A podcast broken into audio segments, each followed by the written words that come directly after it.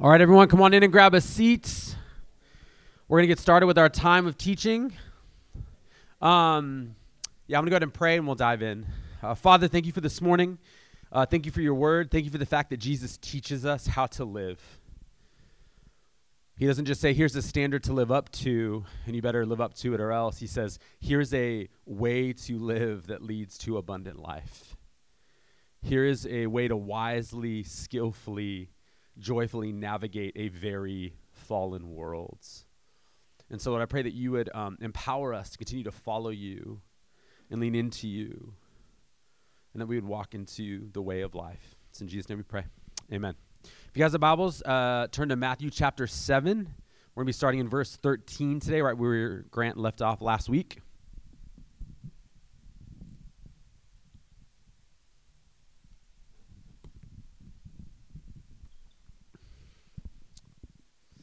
Um, if you're new, uh, we've been working our way through a series called About That Life. In this series, we've been working line by line through Jesus' Sermon on the Mount, where he's teaching his followers what it means to be his followers. And the message he's been communicating throughout the series is that it isn't just what we believe cognitively that matters, it's how we live. Many people have a distorted view of Jesus, the gospel, and the church because of people who fade, failed to obey or live out what Jesus taught while talking often very loudly about Jesus. It's like they don't live like him, but they talk a lot about him. Jesus taught that what we matter, what we believe matters, but equally important is how we live. And so we've covered how followers of Jesus should approach and view our identity, our purpose, our approach to the Bible, our sexuality and singleness, our marriages and our view of divorce, our anger and our anxiety and our emotional health, our motivations for doing good, our financial resources, our security, our relationships, and our integrity, just to name a few. Jesus covered all of that. And all these different teaches, all these different teachings cover different aspects of what it means to be a disciple of Jesus, a learner of Jesus. And a core idea we've talked about in this series is we don't get to pick and choose the ideas we like and the ideas we don't. Like if we're a follower of Jesus, we take all of it. And if we follow his teaching, here's the thing it's going to lead to one place. And if we don't follow his teaching, it's going to lead to another place. And so, whether you choose to trust Jesus or how much you choose to trust Jesus with has a direct effect on the type of person you or I will become. Uh, I'm in a, uh, Grant and I are in a cohort right now uh, on spiritual formation, the idea of how we're formed spiritually. And one of the key ideas of spiritual formation is that everyone is being formed all the time, whether they know it or not. The whole field of spiritual formation has arose to say we got to be intentional about it or we're not going to become who we want to be. That's true not just of the people in that cohort, that's true of all of us. We've been formed by our family of origin. We're formed by messages we hear every day. We're formed by our own internal world and lies we believe. And so, again, whether we choose to trust Jesus directly determines the type of person we will become and the quality of life we will lead. Which leads us to today's message What life are we choosing? Throughout this series, we've used life, and it's about that life. We've used life as the name of the sermons the gracious life, the peaceful life, the content life. Today is called the way of life. We're going to talk about the way that we live. So, if you guys have Bibles again, we're going to be in Matthew chapter 7, starting in verse 13. Uh, by the way, tough text for me this morning. Uh, just real doozy, just so you guys know. But whether or not it's it's it's it's hard hitting or not, um, I always want us to come back to this reality that these are Jesus's te- words. This is the King of the universe teaching you something. And so, if you're here and you're a member of our church or you're a follower of Jesus, I want to challenge you right now to do your best to get present, to be able to listen and hear. And so, for a lot of us, I would challenge you to close your eyes maybe right now, maybe to relax a little bit. No one's going to take your purse. You can hold it if you want to, but close your eyes do your best to feel your feet on the ground. Do your best to feel your back in your chair. Again, this isn't a new age weird thing. This is you being present to you, knowing God through His Spirit is here. Maybe slow down your breathing in through your nose, out through your mouth, and in your own way internally. I want to encourage you to ask the Holy Spirit, say, Holy Spirit, would you teach me through this fallible man with a microphone? Would you teach me through Jesus' infallible word something that I need to hear?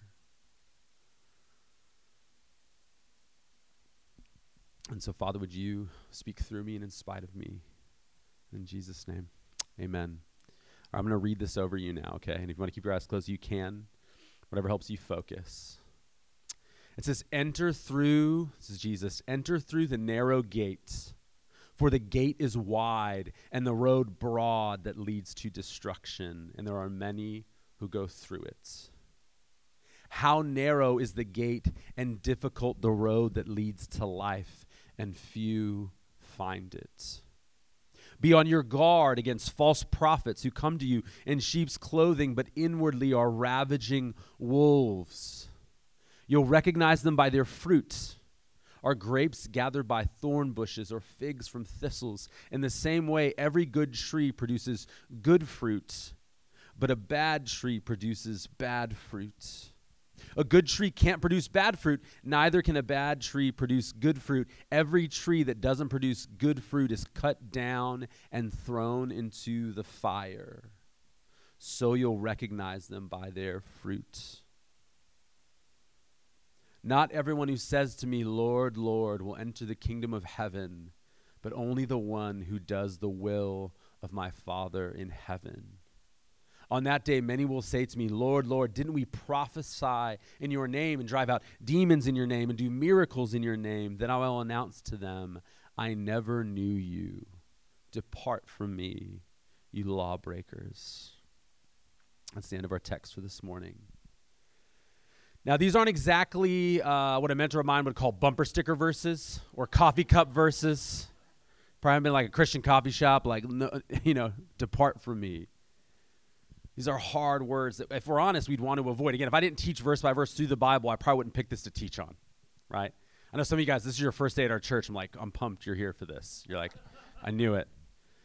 Many scholars believe that at this point in the Sermon on the Mount, the end of chapter 7, Jesus is, is, is bringing his message to, his, to a close.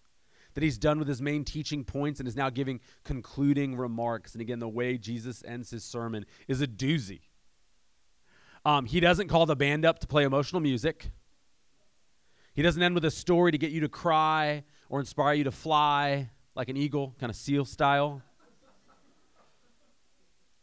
He doesn't call people forward to pray. He gives a couple of really intense warnings. Grant's got one more next week. He basically says, I have been teaching you about how to live the life. I'm teaching you how to be about that life, how to live a good and beautiful life. But if you don't choose this life, you will choose another life.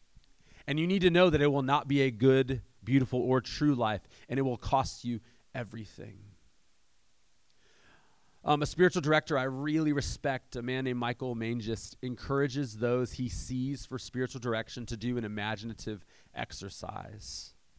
You might even do this as I describe it. If you want to close your eyes again, it's getting kind of weird today with the eyes closing, but this is what he encourages people to do. He, uh, he describes it this way He says, Pilgrims follow the way wherever it goes.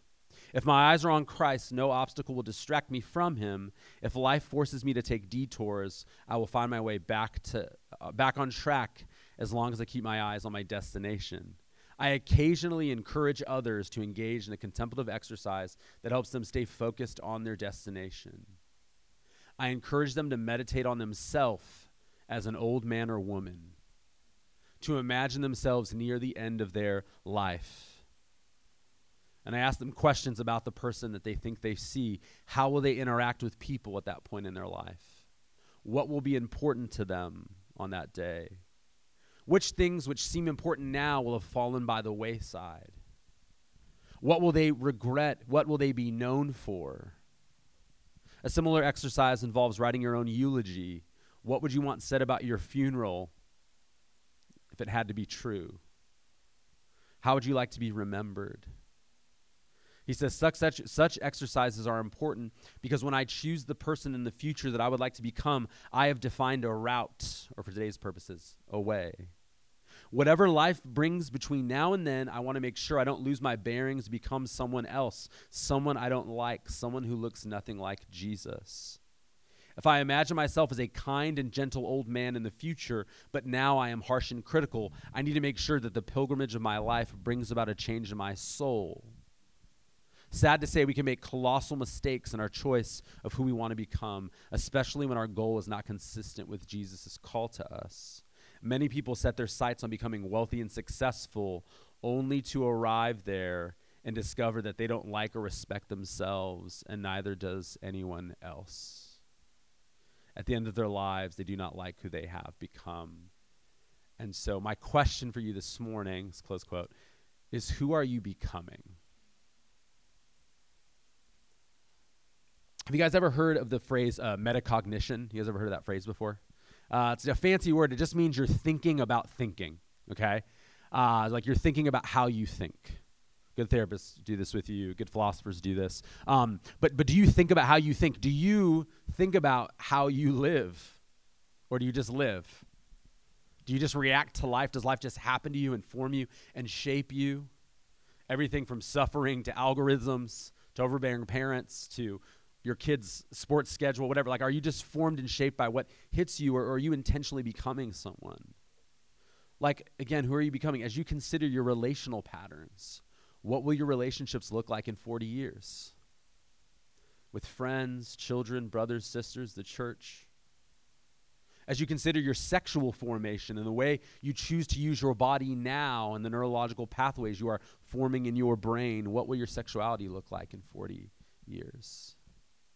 As you consider your vocational journey, will you value the work you're doing now in 40 years? Will you be glad you gave your life to it? Will it be meaningful work to you? Will it be trivial work? Will it be work you threw yourself into at the expense of your family and your soul?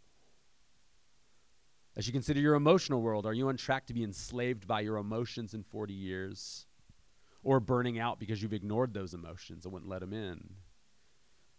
Or are you on track to experience life being fully present to yourself, others, and God, enjoying the emotions as the God given tool they are to experience life? Choosing who we're going to become is the big idea in this text today. Jesus is calling us to choose who we want to become. You guys remember those books, Choose Your Own Adventure? I know I'm like dating myself a little bit.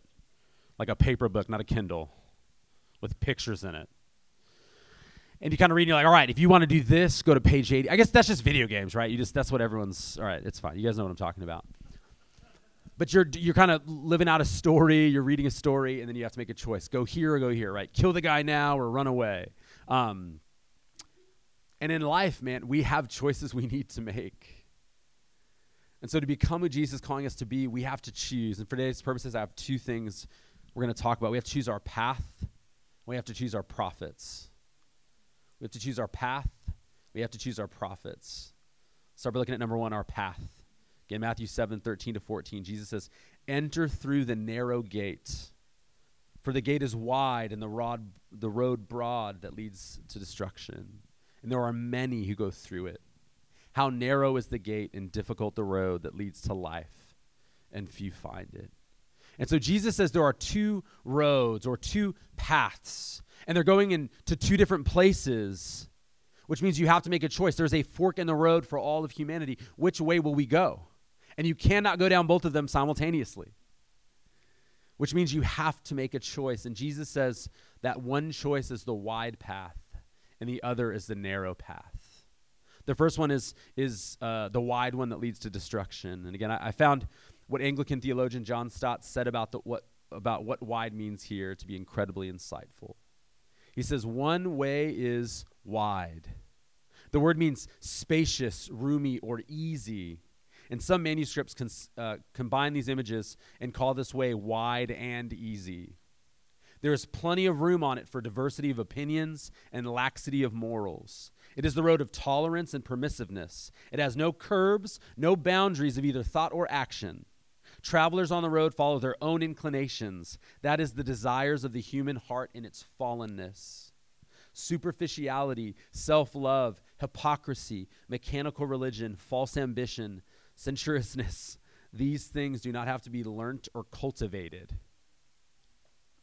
Effort is needed to resist them, not to cultivate them.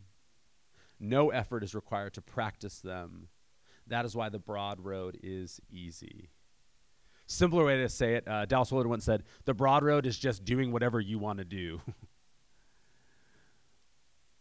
now, another thing you need to know is that what makes the way broad or narrow in the ancient world was the gate itself. So if you're going to go down a certain road, depending on the size of it, that dictated what you could bring through. It's kind of like uh, I just me and Clive just took our uh, we took our first kind of plane ride together, um, and like based on the ticket you have and the financial ends you have, that determines how many bags you can bring on and what you're flying. Right? You fly Frontier, they're like maybe you're, you're you want your whole body to get there. You got to pay extra, right? Uh, if you're like whatever first class Emirates, it's like bring your house, like you'll be fine. And in, in the ancient world, kind of what dictated how much baggage you could bring on was the size of the gates that you were coming through. And again, the Y gate seems to have no restriction. Stott again says, There is evidently no limit to what we can take with us. We need leave nothing behind, not even our sins, self righteousness, or pride. The gate leading to the hard way, on the other hand, is narrow or small. We have to look for it to find it. It is easy to miss. As Jesus said in another connection, it is as narrow as a needle's eye. Further, in order to enter it, enter it, we must leave behind everything sin, selfish ambition, covetousness, even family and friends if necessary, for we cannot follow Christ unless we have first denied ourselves. And so there's these two roads, you've got two gates, and there's two destinations. Um, throughout Scripture, God uses leaders and teachers to call people to make a choice about whether they will follow him or not and whether they'll end up in the destination or not. We see this in the Old Testament with the promised land, which we'll get to into a second. But often what happens is God, through prophets, often, and through leaders, he puts the stakes in front of his people. And yet it's remarkable how often the choice is made to walk away from God. Like he tells them up front, here are the stakes. Here's the choice you're making. And you see that so often humanity chooses the other. Again, we see this throughout the storyline of the scriptures. Um, Yahweh, God, he puts Adam and Eve in the garden not withholding any good thing from them. And he tells them not to do one thing. And that one thing represents rejecting him, ruling themselves, and determining for themselves what is good and bad. He then calls Abraham from modern day Iraq and makes a covenant with him to form a nation. And he has a son named Isaac, who has a son named Jacob, whose name is changed to Israel. And he has 12 sons who become the patriarchs of the 12 tribes of Israel. And the youngest son, Joseph, sold into slavery in Egypt, where he um, thrives in really hard conditions. And he saves the family during a famine. He ends up second in command in Egypt. 400 years later, their family has grown into a nation of thousands, and they're an enslaved people group. They are not the dominant group. And then Yahweh, um, it's a long story, but he delivers his people from slavery, crushing their oppressors supernaturally by parting the Red Sea and bringing them out. And within weeks, weeks, not months, not years, within weeks, they're worshiping idols. They're complaining about the leaders God gave them. That doesn't happen anymore, by the way. Just kidding. It's a little pastor joke for my friends in the front. Just kidding. They're complaining about God's goodness, and this is wild. They're missing their time in Egypt when they were slaves. I've heard it once said it took a day to get Israel out of Egypt. It took 40 years to get Egypt out of Israel. And over 40 years, the people rebel against God. They refuse to trust Him or the leaders He provided for them, which you can read about in Exodus and Numbers. And they experienced a lot of pain because of this. And eventually, Moses, in a moment of frustration with the people, forfeits his right to enter into the promised land. And before he died, he warns Israel there's a book called Deuteronomy. It means second law. I always thought it was like a surfer book as a kid, like Deuteronomy. Whoa. But dude, it's it's sec do like you know do, yeah, yeah French too. Yeah, second law. And in Deuteronomy 30, it's the last book of the Torah, and it's the it's it, the end of the Torah is the end of Moses. Essentially, J- Joshua takes over as the leader of Israel at the end of uh, Deuteronomy. But right before Moses dies, he says some things to Israel. Deuteronomy 30, he says this to the people. He says, "See today, I have set before you life and prosperity, death and adversity." It's a choice. For I am commanding you today that, to love the Lord your God, to walk in his ways, to keep his commands, statutes, and ordinances, so that you may live and multiply, and the Lord your God may bless you in the land you are entering to possess.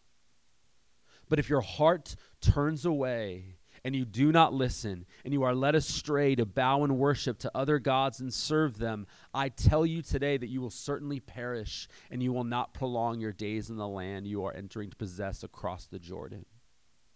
I call heaven and earth as witnesses against you today that I have set before you life and death, blessing and curse. Hear this.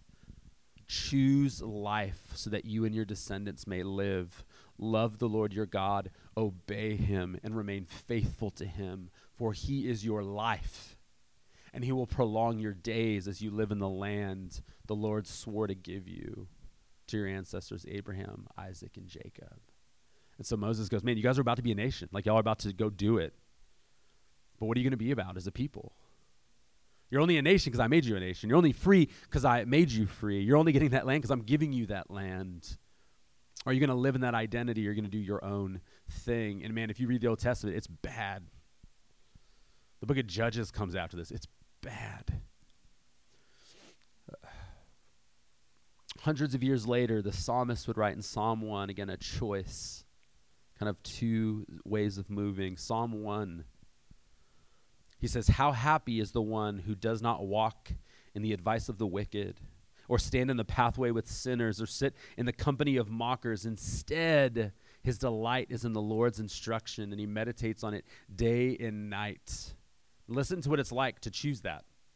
He is like a tree planted beside flowing streams that bears its fruit in its season, and its leaf does not wither. Whatever he does prospers. I want a life like that. Don't just think prosper like money. Like I want a life where the things I give myself to or pour myself into, God does things through them. Meaningful things. But then there's a choice. Verse 4 the wicked are not like this.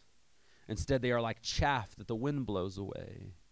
Therefore, the wicked will not stand up in the judgment, nor sinners in the assembly of the righteous, for the Lord watches over the way of the righteous.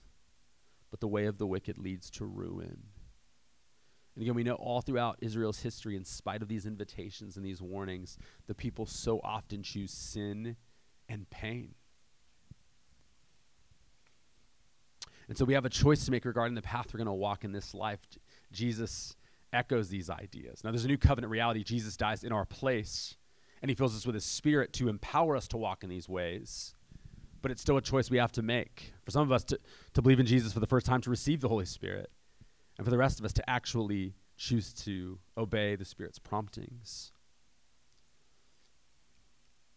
Stott again at the end here. This is so helpful. This he says to summarize, there are according to Jesus only two ways, easy and hard. There is no middle way. Entered by two gates, wide and narrow, there is no other gate. Trodden by two crowds, large and small, there is no neutral group ending in two destinations destruction and life. There is no third alternative. And then Stott says this this was written 40 years ago. It is hardly necessary to point out that such talk is extremely unfashionable today. People like to be uncommitted. Every opinion poll allows not only for a yes or a no answer, but for a I'm not sure or I don't want to say. To deviate from the middle way is to risk being dubbed an extremist or fanatic. Everybody resents being faced with the necessity of a choice, but Jesus will not allow us to escape it. By the way, the wide path can be found in church. Somebody comes to church, it could, could be in this church. Somebody comes to church week in and week out and listens to the teaching of Jesus and doesn't respond to it or change a thing. You're like, cool idea, Andy. right? Julia, cool idea about loving your enemy. I'm not actually going to do that ever.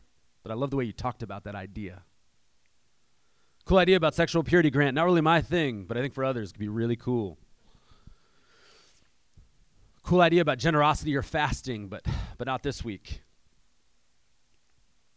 Right? Love the idea about salt and light, you know, but I'm not going to let Jesus invade my workspace or approach my job differently because I follow him. Again, the wide path is being true to yourself. The wide path is you do you. The wide path is speaking and believing your own truth and living out of that. Now, one of the things I just mentioned regarding how God uses uh, about this wide path is that um, God often puts the choice of the wide path and the narrow path before his people. And the way that he often does that is through leaders. And, and God uses leaders to call us to the path, which leads us to today's second point. To become who Jesus is calling us to be, we must choose not only our path, but number two, our prophets as well. We need to choose our prophets. Jesus says in verse 15, Be on your guard against false prophets who come to you in sheep's clothing, but inwardly are ravaging wolves. I know, upbeat stuff today, you guys. Now, in the Old Testament and throughout the Bible, prophets are people who speak on behalf of God and they define what is and call people back to Him and His ways. Like, this is who God is, this is the reality He has created us for. Come back to Him. Every prophet is essentially saying the same thing come back to Him. There are threats of judgment, there are invitations there are assurances of, of mercy if you come back, but it's over and over again. The, the, the baseline idea is come back to God and live in his ways. Do not be a people of idolatry and injustice. Become a people of true worship and true righteousness. That happens over and over and over again. So, if that's what a true prophet does, what does a false prophet do? A false prophet speaks on behalf of themselves, not on behalf of God, defining reality as they see fit calling people to live within their definition of right or wrong. And man, we got a lot of prophets today. False ones, that is. In Greek, it says pseudo prophets. Jesus assumed, here's the thing you need to know, he assumed that they were false prophets, as did the apostles. We're warned, uh, probably, I think, around 10 times in the New Testament. There are significant warnings around false teachers, false prophets, and false apostles, which means not everyone is right. I know controversial statement today. But seriously, like like people intentionally want to deceive others. Paul says that there are teachers who gather around people to tell them what their itching ears want to hear. I don't want to be challenged. I want my thing. And we have a culture that goes, if you tell me what I want's wrong, I'll kill you. I'll destroy you. I'll ruin you. Now here's the thing, we can we can like talk trash about the world we live in, but that's true of all of us. We all want someone to tell us what we want to hear. You, you, we have all asked someone for advice when really what we wanted them to do was, was tell us what we're thinking is awesome already. We want to buy the thing, date the person, go, the, go to the place, switch the job. Now, um, again, unless you grew up in like a Pentecostal church, or some of you guys did, my wife grew up in a black Pentecostal church, but if you didn't, you probably didn't refer to anyone as prophet so and so, mostly just pastor or elder. But again, I want to say this isn't just in the church. Now, again, this might seem, I don't know if you've noticed this, this might feel like a random segue. I don't know if you were, you were like, okay, I was kind of following, choose the way, choose the way, choose the way. Whole breakdown on false prophets job description, right? Um, now, here's the thing Jesus was talking about the path and purpose of our lives, right? And now he shifted to this. And again, you may go, man, maybe Jesus needs a communications 101 class to understand how to structure a talk. It's hard to follow, feels like a non sequitur. What does this have to do with what we were just talking about? Here's what it has to do with what we were just talking about. The path we choose to walk on is intimately connected to the walking guides we choose. The path we choose to walk on is intimately connected to the walking guides we choose. Who we allow the greatest influence to speak into our lives impacts who we become like almost nothing else. Outside of core, core messages in your family of origin, that you can't choose anyways. This is probably the most important. Cho- this is the most important choice you could make in terms of what shapes who you become.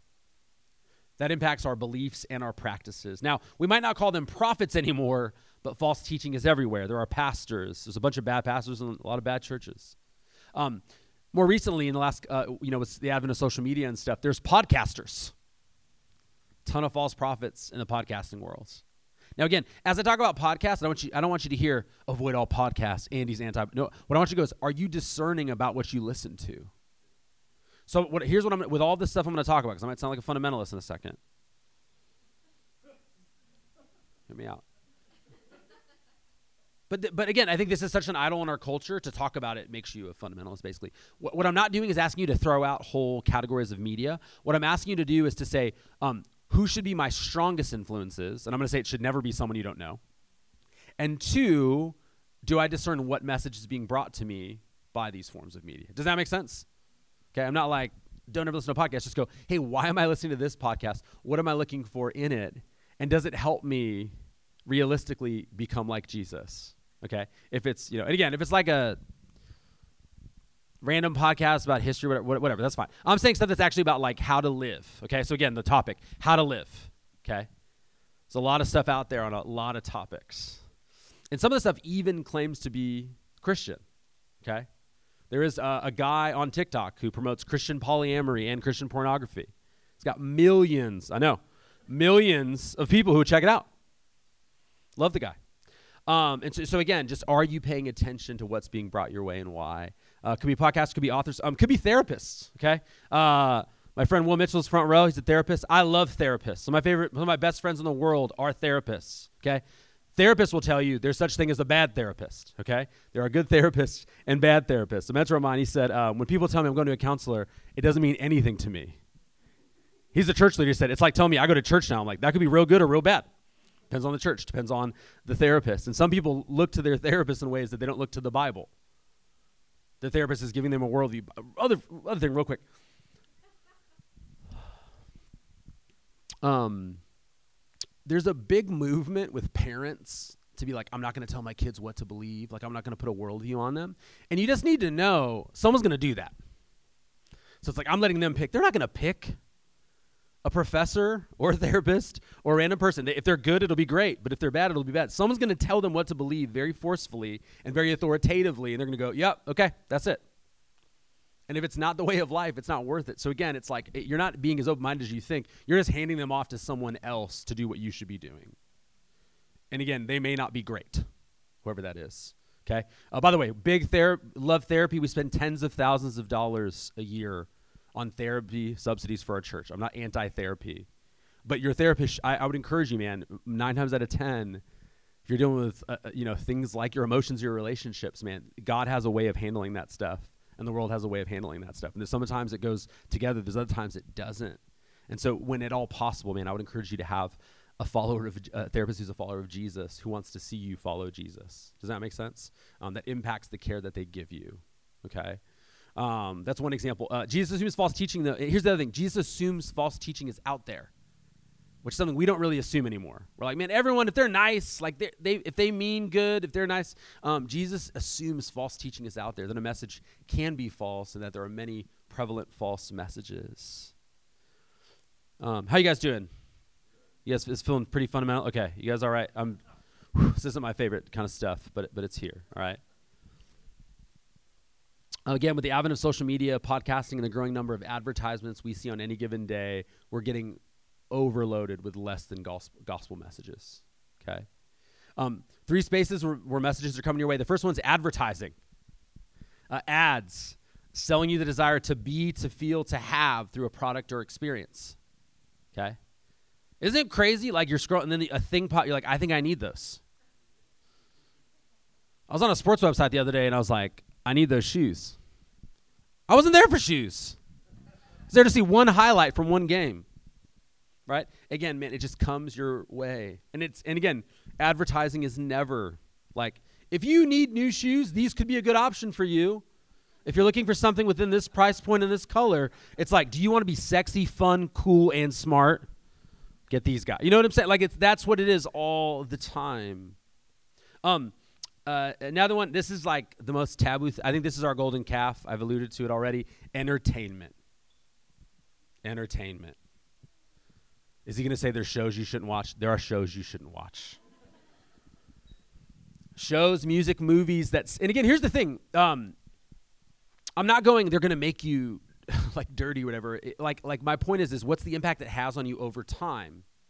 Okay, if you receive a message hundreds of times over, okay um, again, for example, uh, they did. Man, I don't have numbers on this. I'm just going to say the vast majority. I think it was over 90% of the sex scenes on any TV show, alluded sex, sex scene, whatever. It's not involving married people. So again, as kids grow up watching that, you got to understand over time, it's like sex can be with anyone, anywhere, anytime. That's does that make sense? That's not what they're saying. They're like, hey guys, here's the moral of the story.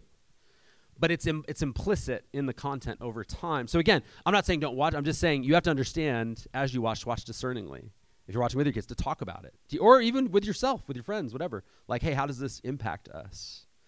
Um, I'm not saying it's wrong to read novels, watch movies, or enjoy art that captures the brokenness of the world, the reality of sin, or its consequences. But are you discerning what you are watching? Are you so engrossed in entertainment that you're letting it shape your view of the world over time? Um, I don't know if you guys saw like two weeks ago, there was like the Sam Smith Grammys Award thing. You guys see that, right? Um, now, the thing that was wild about it was uh, a lot of conservatives were like freaking out because he was dressed like the devil, okay? which is just dumb. Okay, like you don't need to freak out. The devil doesn't look like that. He's not wearing an unflattering red suit and some horns, right? That's not what he's doing. Okay.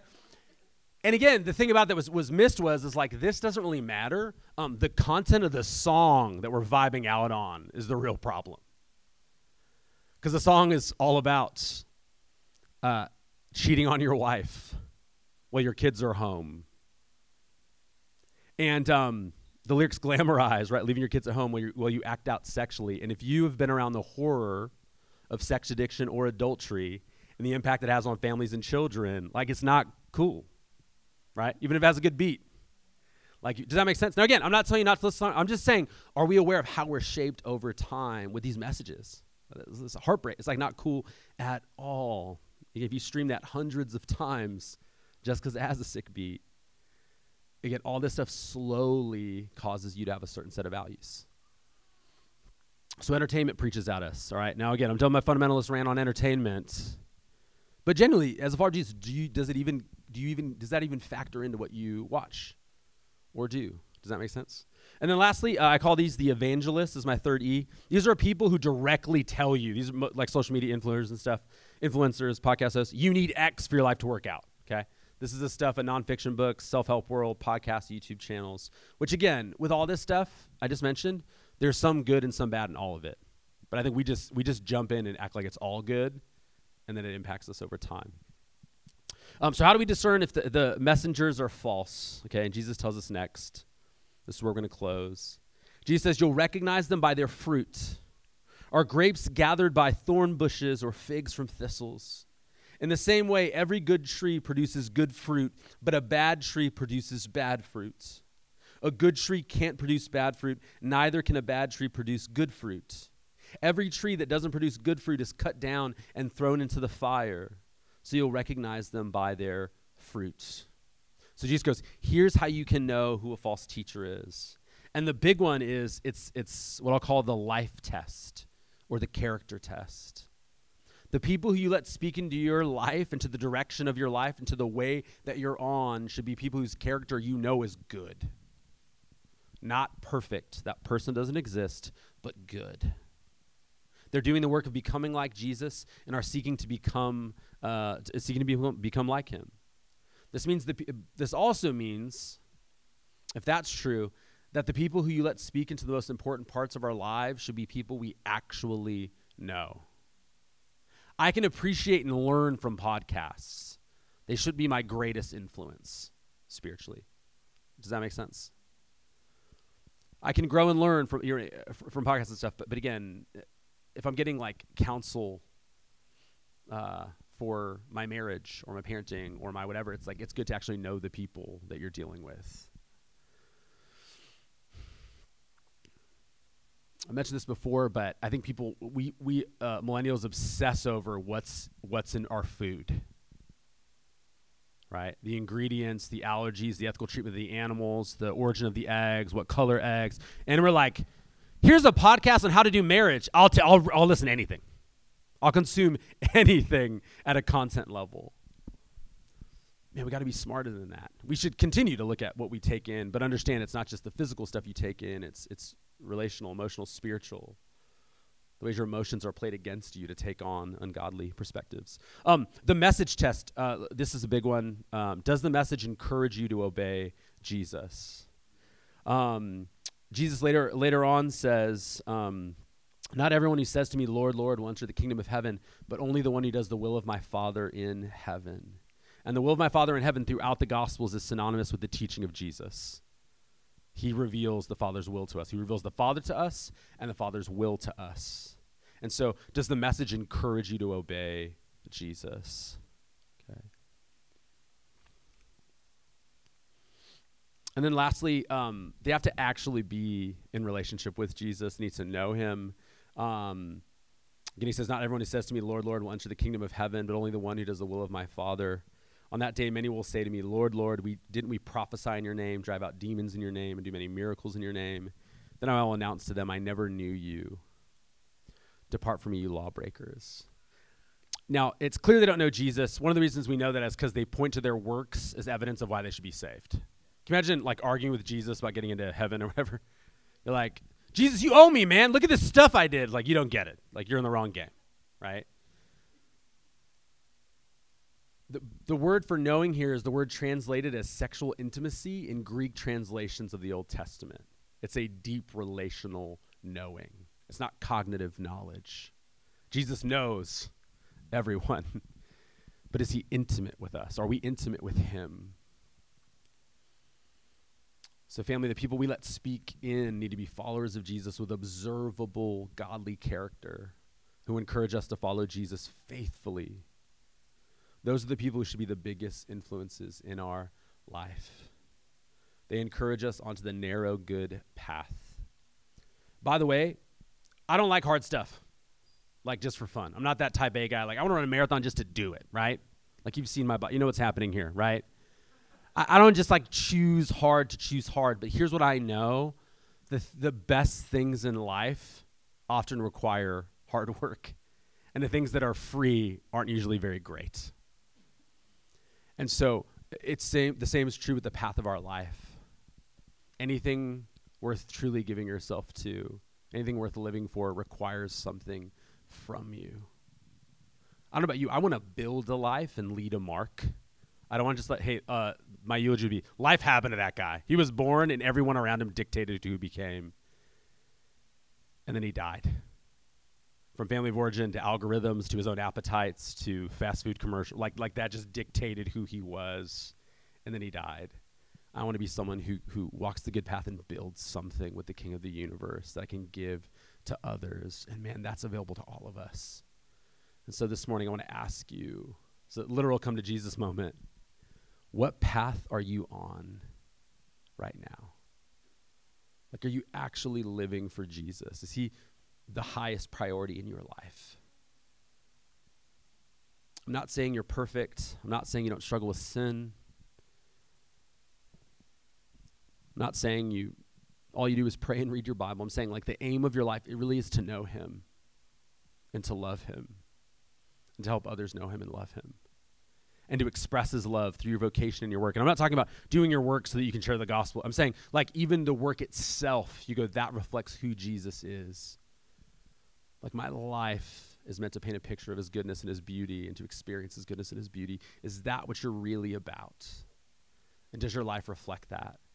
Uh, this week we're going to send out an email that has it has like 17 statements that should be true of a follower of Jesus based on the Sermon on the Mount. It's kind of a summary. And again, I don't want to use it as a condemning mark, but like, am I actually moving towards this stuff? So, for example, when Grant preached on lust and you have an issue with lust, have you moved on that? Or you're like, oh, it's so good for other, you know, have you moved on it? We can move on that. If you realize I have an anger issue after my sermon on anger, we can move on that. We can get you help. We'll get, even help you find a therapist. Okay, we're, we're pro therapy.